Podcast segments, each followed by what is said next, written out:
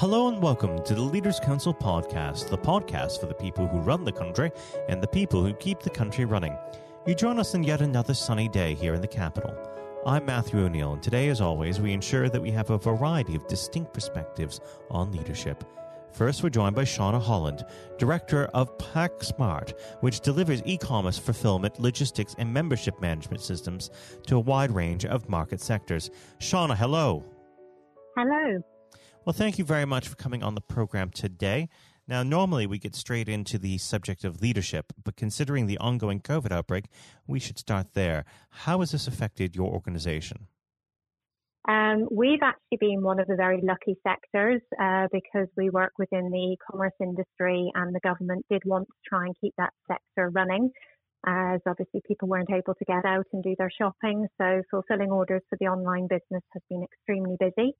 Um, our volumes over the last four months have been akin to what we would normally see during peak times at Christmas. Um, so we've had to cope with that accordingly. Um, we've had to manage our staff to take care of social distancing on the premises, ensure any delivery drivers uh, drop stock off outside the doors so there wasn't any contact there. And we've actually been in a position where we've uh, employed five new permanent staff to get us through this period.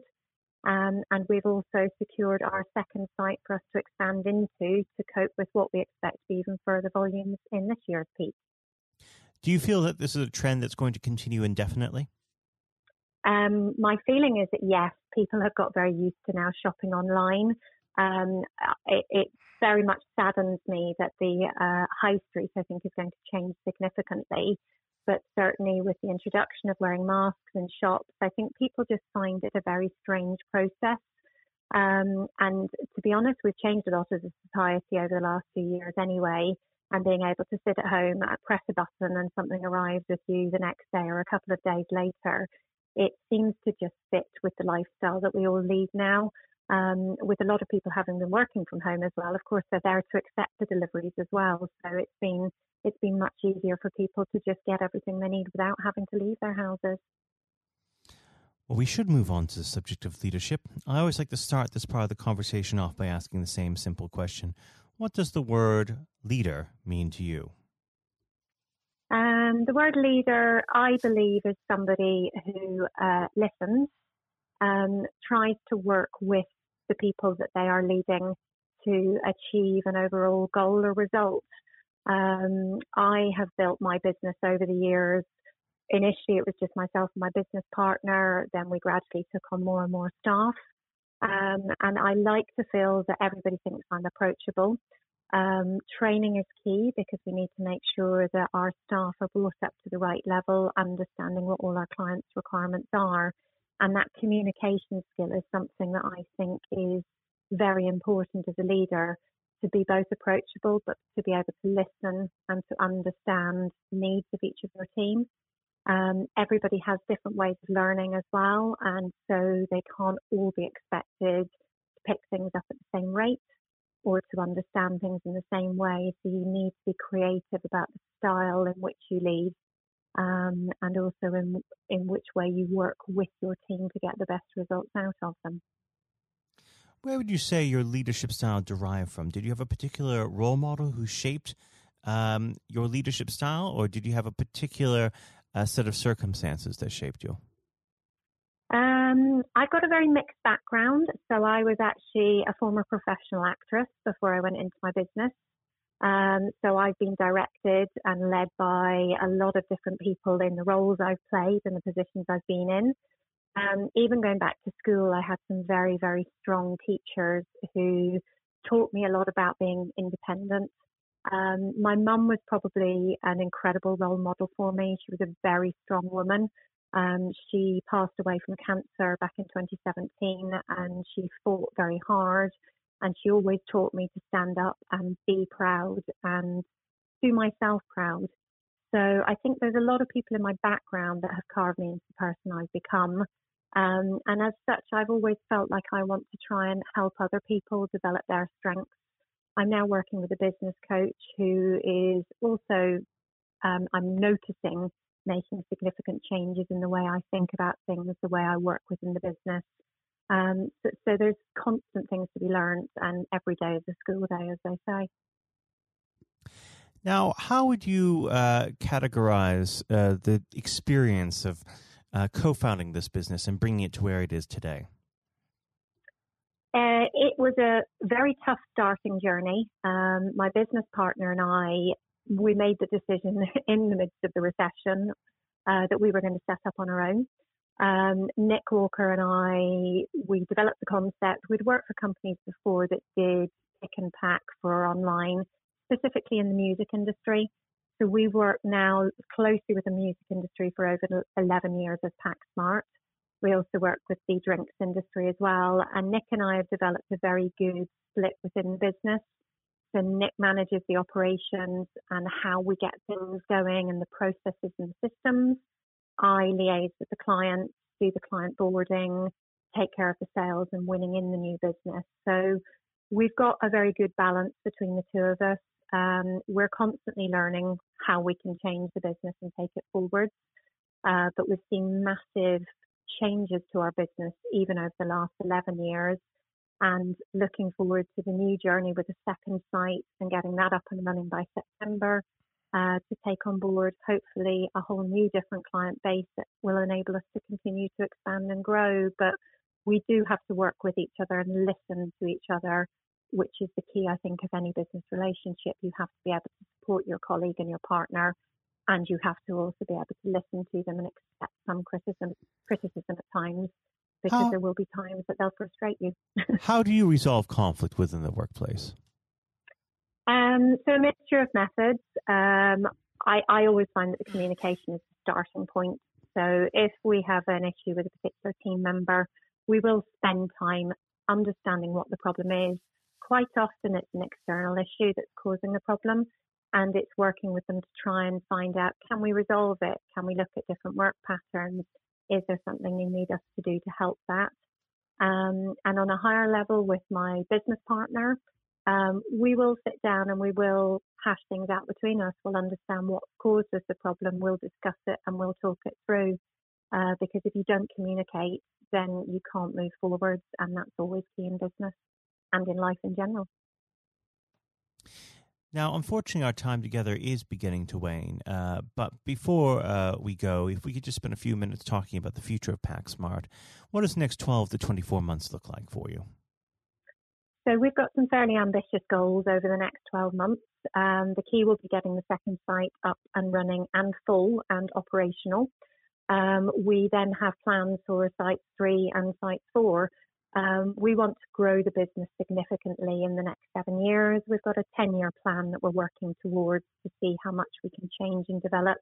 And because the future of online is just set to continue to grow, the predictions are in excess of 30% by 2024.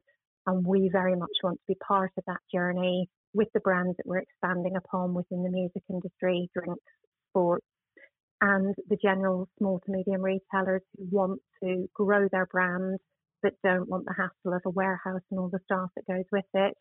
We are their solution. People can outsource to us. We can manage whatever it is that they need to get shipped out to their consumers, and they can hopefully sit back, explore their brand, their brand's growth, and have some more time to be able to develop that. So the vision for PackSmart is very big. We have a lot of things up our sleeve at the moment, and over the next few years, hopefully, we will become a very key name in the marketplace. Well, Sean, I have absolutely no doubt that you will, and I do thank you very much for coming on the program today, and hopefully you can join us back on the show at some point in the future. But for now, Seanna, thank you. Thank you very much indeed for your time. That was Seanna Holland, director of PackSmart. And now, if you haven't heard it before, is Jonathan White's exclusive interview with Sir Andrew Strauss. Hello and welcome. I'm Jonathan White, and today we are joined by Sir Andrew Strauss, former captain of the England cricket team and former director of cricket at the ECB. Sir Andrew, thank you very much for joining us today.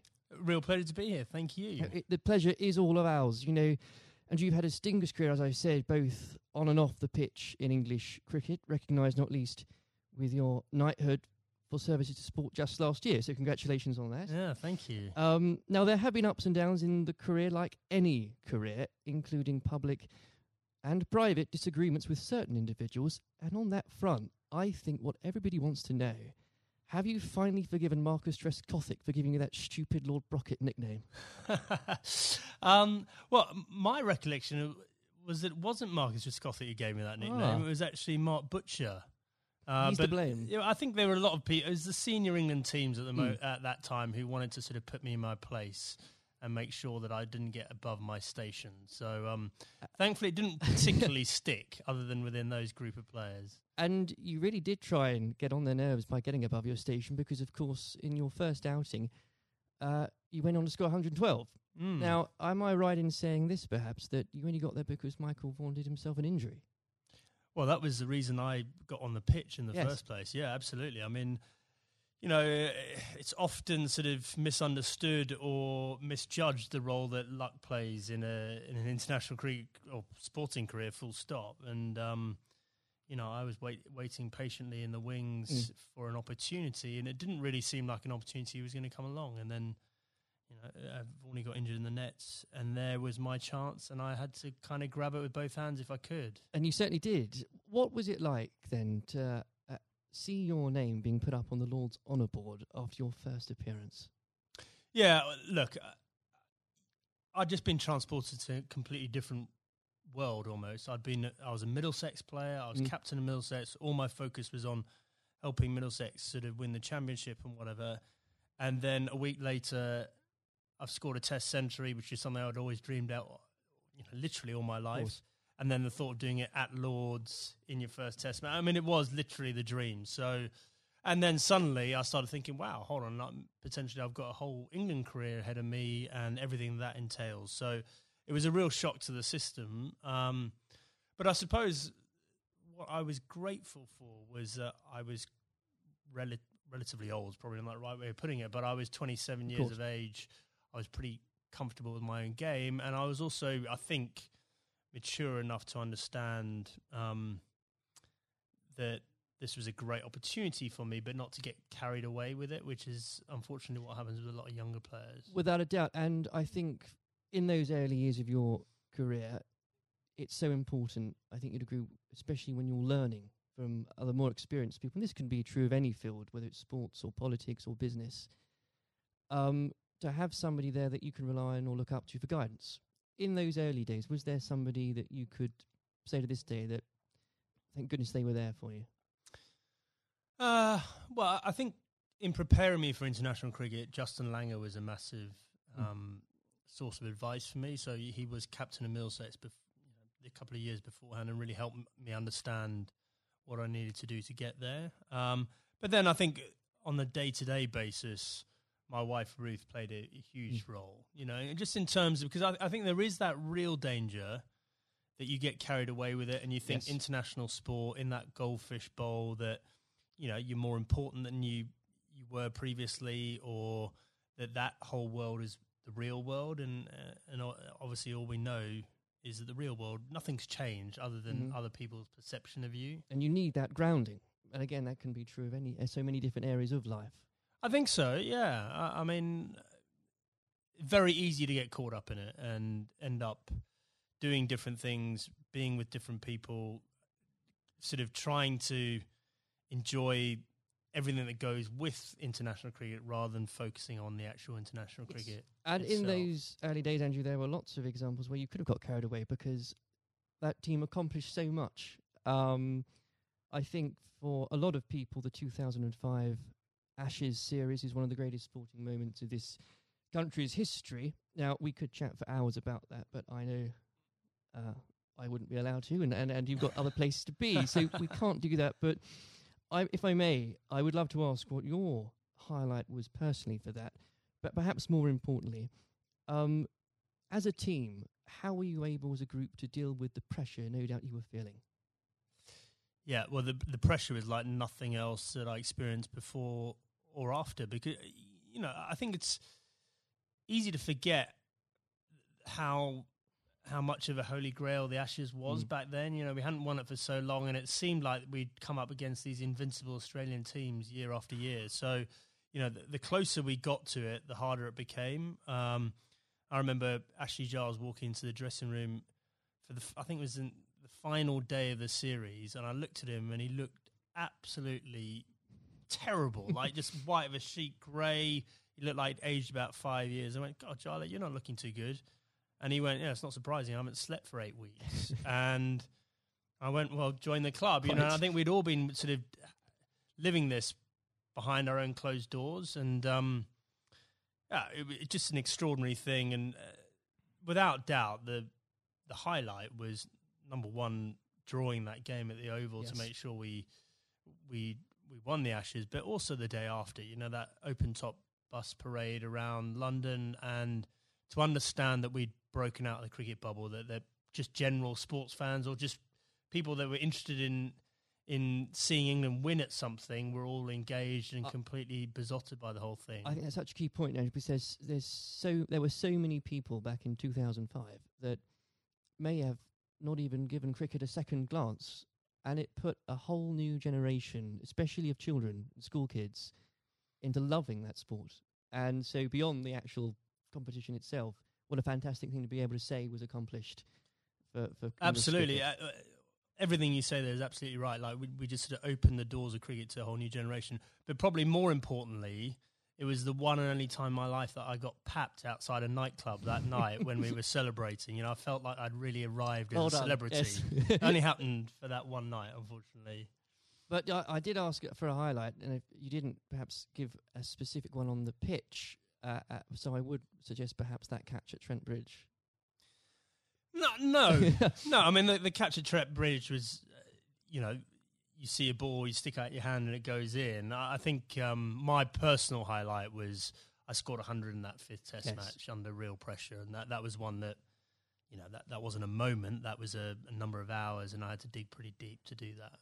Now, obviously, not that long later, uh, and you were lucky enough and the privilege, I'm sure, no doubt, to serve as captain. And whether you like it or not, you become the focal point of criticism. Uh, you were looked on, up to, and relied upon to be strong, especially when the going gets tough. You become a leader in many senses of the word. Uh, during your time as captain, what qualities does one require to fulfill that role?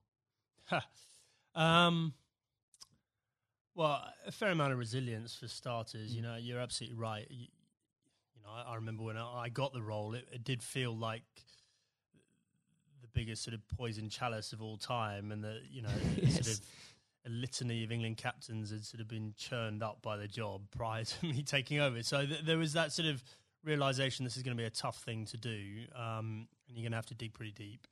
But I think actually the most important thing was sort of just pushing all that noise to one side and just clarifying okay if i'm going to do this job what is it that we really want to achieve out of this and so you, th- suddenly that becomes a bit more exciting and a bit more enticing the idea of well we can do something that's never been done before here and i've got the opportunity to to play my part in that so um you know i think that would that was a big part of it for me um you know, I think a lot of those qualities around leadership, I don't think you know you have them until you're in that situation. And it's very hard to prepare yourself properly for those sort of situations. Um, and when managing a team, uh, you're required to manage, of course, what some people could call big personalities. Others could use different, shorter words. How poisonous can it be, players, when players, and indeed, and this applies again to so many different areas of life, when individuals um, think they are perhaps more important than than a team? Well, I, I think probably worth broadening out that a bit. You know, I, I think there there are all sorts of different people that you have to um, sort of contend with in a team environment, and uh, the job of the leadership or the management is to tr- to try and sort of gel them all together and get them bought into what you're trying to do and whatever. So, you know, th- there are some people that are a bit more self-absorbed. There's some people that are slightly more maverick in the, the way they they view the world. Um, there's some people that are very quiet. Uh, there's some people that are, you know, p- perhaps very worried about what might go wrong. And so you've got to try and Mm. understand all these people individually and try and get the best out of them. Um, but th- th- yeah, there was definitely a line there for me in terms of um, embracing difference up to the point where someone doing following their agenda was going in the completely different path from the team's agenda and you know if and when that happens that that should be a problem for a leadership, and if it isn't a problem, then you're not doing your Th- job. Properly. Absolutely. Um, and w- with all that in mind, actually, uh, and perhaps this is a bit of a mean question, but what advice would you give to others in a similar position, leading a team, um, being looked up to? What would be the key advice you'd give to them, and that you couldn't really do without it? Just generally about I- leading I a think team. so, Okay. Uh, number one thing about leadership, I'm absolutely certain about this, is that the people you're leading need to know that you care about them. Mm. And if, if they genuinely believe you've got their best interests at heart, they will forgive all sorts of other inadequacies you might have. And I definitely had many. Um, because they, they'll know your heart's in the right place and they uh, they'll feel comforted. There'll be a degree of sort of psychological safety or some or whatever it might you might term to to make sure that the, team comes together when the going gets tough. If they genuinely don't believe you care about them and you're in it for yourself, um, doesn't matter how charismatic you might be. It doesn't matter, you know, how gregarious and and how um, impressive you might be as a person. They will be wary of you, Mm. and they will start looking after their own interests very quickly. Um, now, in 2015, obviously, you were appointed as director of cricket at the ECB. Uh, you took some pretty uh, major steps early on. Um, you brought in Trevor Bayliss as coach, was was brought in. Um, you put a much greater emphasis on limited overs cricket. Now, in the abstract, what had you identified that needed to be changed um, for English cricket, and were there qualities that you had developed, you'd found out you had as England captain that you were able to bring over the job? Um, okay, so the first thing was we had this unbelievable opportunity of the World Cup on home soil in Yes. 2019. Uh, I was, firstly, I was sick and tired of watching us make the same mistakes in World Cups, and this includes my time as captain. We just kept on sleepwalking our way into it and pretending everything would be on the all right on Mm. the night, and it never was. Um, and so I definitely made it our priority to win that 2019 World Cup. I thought that was more important than anything else that was going to be taking place in my tenure. Um, and I knew in order to do that, we had to completely shift our perception of white ball cricket. Quite a radical shift from what we, we, what we were coming from. Yeah, but Hmm. the rest of the game had moved on, Yeah. and the rest of the game had understood that white ball cricket was playing an increasingly important role in, in both financially, but also in in terms of players' focus and interest. Um, and we had to move. In fact, we didn't have to move at times. We need to get ahead of the time. So, you know, we had to completely shift our both our philosophy, but also the way we played in order to do that. Um, and I was very lucky uh, having both Trevor Bayliss and Eoin Morgan who were prepared to sort of role model that and lead that through. Um, and the second part of your question around what had the England captaincy sort of done to prepare me for the role, I, I think I was comfortable leading. I was I knew the environment. I knew what I was getting myself into, and, and in the early days, I could leverage some of the relationships that I had with the players. But actually, I found it a very different challenge because you are so so far removed from what's going on on the ground, and so you know you're relying on other people to have to you know buy into what you want to happen and then do it themselves, Mm. and often you know in different time zones in different parts of the world. So that was that was a very new experience for me. Well, I think the strategy paid off, and uh, I don't know about you, but when watching that World Cup final again, as so many people did in this country, it's once again it inspired another generation of, uh, especially school kids who again might not have given cricket a second look, who have now become avid cricket fans. I know of some, and, and what what a wonderful thing that must be. Yeah, it was an incredible day, wasn't it? I mean, I think in our vision, like when we're talking about the opportunity of winning the 2019 World Cup, I had this vision in my mind of Lords on a sunny day and a close finish and the incredible kind of, you know, emotion that went with it. Mm. No one could have dreamt No, uh, how it played out. I've never seen anything. I've never seen a game of cricket like that in my whole life, and for it to be the World Cup final was quite extraordinary. I know some fantastically avid cricket fans who were googling there and then what exactly the rules became because I Yeah, well, so was was- I. yeah. Actually, yeah, absolutely. Um, now, Andrew, in your in your wife's memory, you established the Ruth Strauss Foundation last year. Uh, in doing so, whether you'd admit it or not, yourself and the foundation has become an inspiration to thousands, husbands and wives, mothers and fathers, sons and daughters. Please do take some time, if you wouldn't mind, and you to explain to the listeners the work the foundation does and, and what it's been like to lead a project like that. Yeah, thanks. Um, well, look, I mean, we obviously had a very tough journey as a family. First of all, Ruth being diagnosed. Ruth was someone that was always well. You never think she was going to be someone that was sort of laid down by cancer. And for us to find out that she had lung cancer was mm. extraordinary. She'd never smoked a, a, cigarette in her life.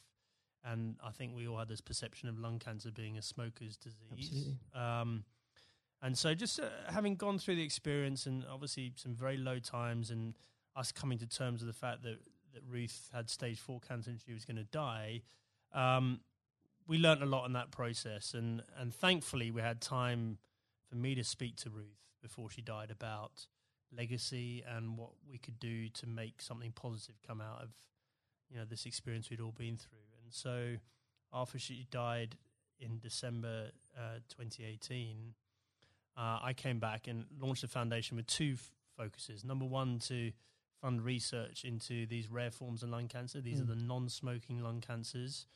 Um, five to seven thousand people each year in this country are diagnosed with these. No one knows why they're getting them, um, but they're on the increase, and it's women, young women, that are affected more than men. Extraordinary so, numbers. Yeah, I mean, it, in the list of top ten cancers, it's number eight. Rare forms right. of lung cancer, number eight. So it's not really rare. It's probably a misnomer, but it's um, yeah, we're really lacking in funding and understanding.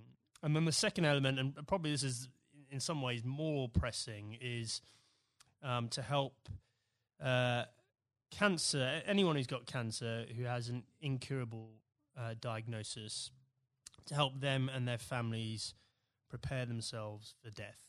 Mm. And so, in order to do that, we need to be able to find ways of them having open conversations with each other because if you do this well, it should help the bereavement afterwards if you're well prepared for it. It's not something people like to do. I was very lucky that Ruth wanted to do it.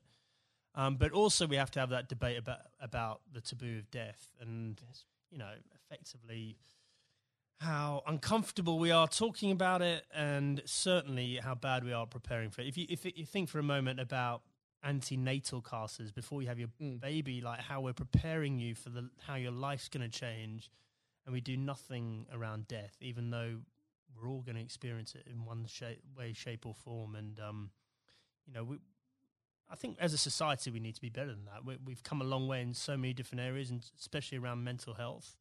And we can do better about death. There's no doubt about it. Well, I think the, the foundation is leading the way in breaking taboos on that front because they need to be broken. Um, uh, I know they've got the foundation is going out some events later this year. So if you could tell us about some of those, that would be. Yeah. So the, I mean, we've got a couple of big ones coming up. So uh, the Westminster Mile, which is a, a, very inclusive. If you're thinking about think about a marathon, but just think about just doing a mile of a marathon rather than 26. Sounds ideal. So we've got grandparents, we've got little kids, we've got people pushing prams, so that we're going to get as many people as possible to play their part in that and raise some funds.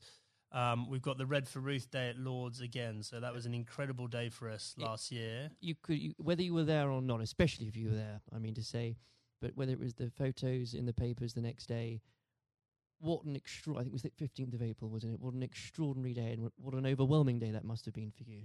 Yeah, absolutely. Well, I mean, you know, an Ashes Test match is a big day anyway, yes. and then f- for us to have that extra element of the the Red for Ruth Day and to see the the wave of support. You know, it's probably it was just I myself and the boys were incredibly profoundly affected by that uh, in a good way. You know, felt so much uh, love and support there, and then the foundation is directly benefited hugely by the the funds raised, and um, we want to take it up a gear this year and, and make it more of a community thing, not just the the day at Lords. Um, I even saw some of the stuffiest members of the MCC, Andrew, wearing red. Uh, wearing red. So, what, what an extraordinary thing! Yeah, well, a lot of them wear red trousers anyway. I think, but um, no, it, absolutely, no, they, they were right behind us, and um, you know, we we really want that to be something that's embedded in in the English summer, uh, just like the McGrath Foundation days Yes. in, in Sydney in Australia. Well, it's been a complete inspiration, um, and uh, I very much hope we can talk about that perhaps late in a few months as well. Absolutely. Um, before we go, as I'm conscious of the time, we uh, it's also an exciting year for domestic cricket. Um, not least uh, because of the introduction of the hundred, not without its critics. I should, Andrew, I know you're uh, a big proponent of it. Um, the blast has clearly shown um, that the short form of the game has brought cricket to a new and growing audience, exciting games. Uh, what do you say to those that ask, why do we need the hundred as well?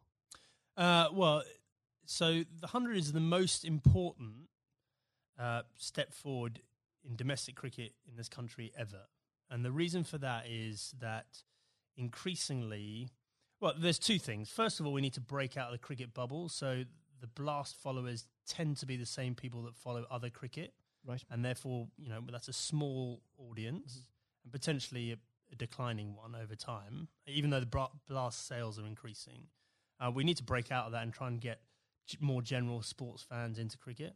Um, but more importantly, um, just the the way the tournament's set up, and it's one day, one game a day over a six week period. Broadcasters will pay money for that, and therefore, what we're trying to do is re- reduce our reliance on international cricket paying all the bills. If you think about Test cricket and some of the issues around the world, we just can't rely on that money coming in Mm. to fund the game. So we need to find another way of doing that.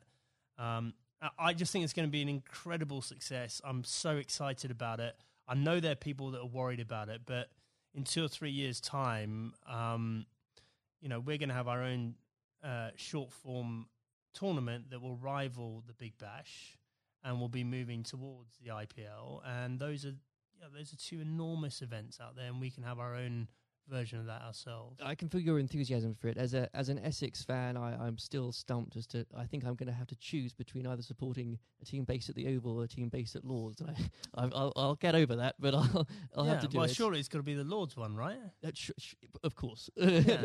um, Sanjay, it's been an absolute pleasure discussing that and everything else with you today. Thank you very much. Cheers. This has been the Leaders Council podcast. Thank you for celebrating excellence in leadership with us. I have been your host, Matthew O'Neill. Until next time, goodbye. Thank you for listening to our podcast. The views expressed within the podcast do not reflect the views of the Leaders Council of Great Britain and Northern Ireland, its parent company, or subsidiaries, members of staff, other guests, or any other person therein associated.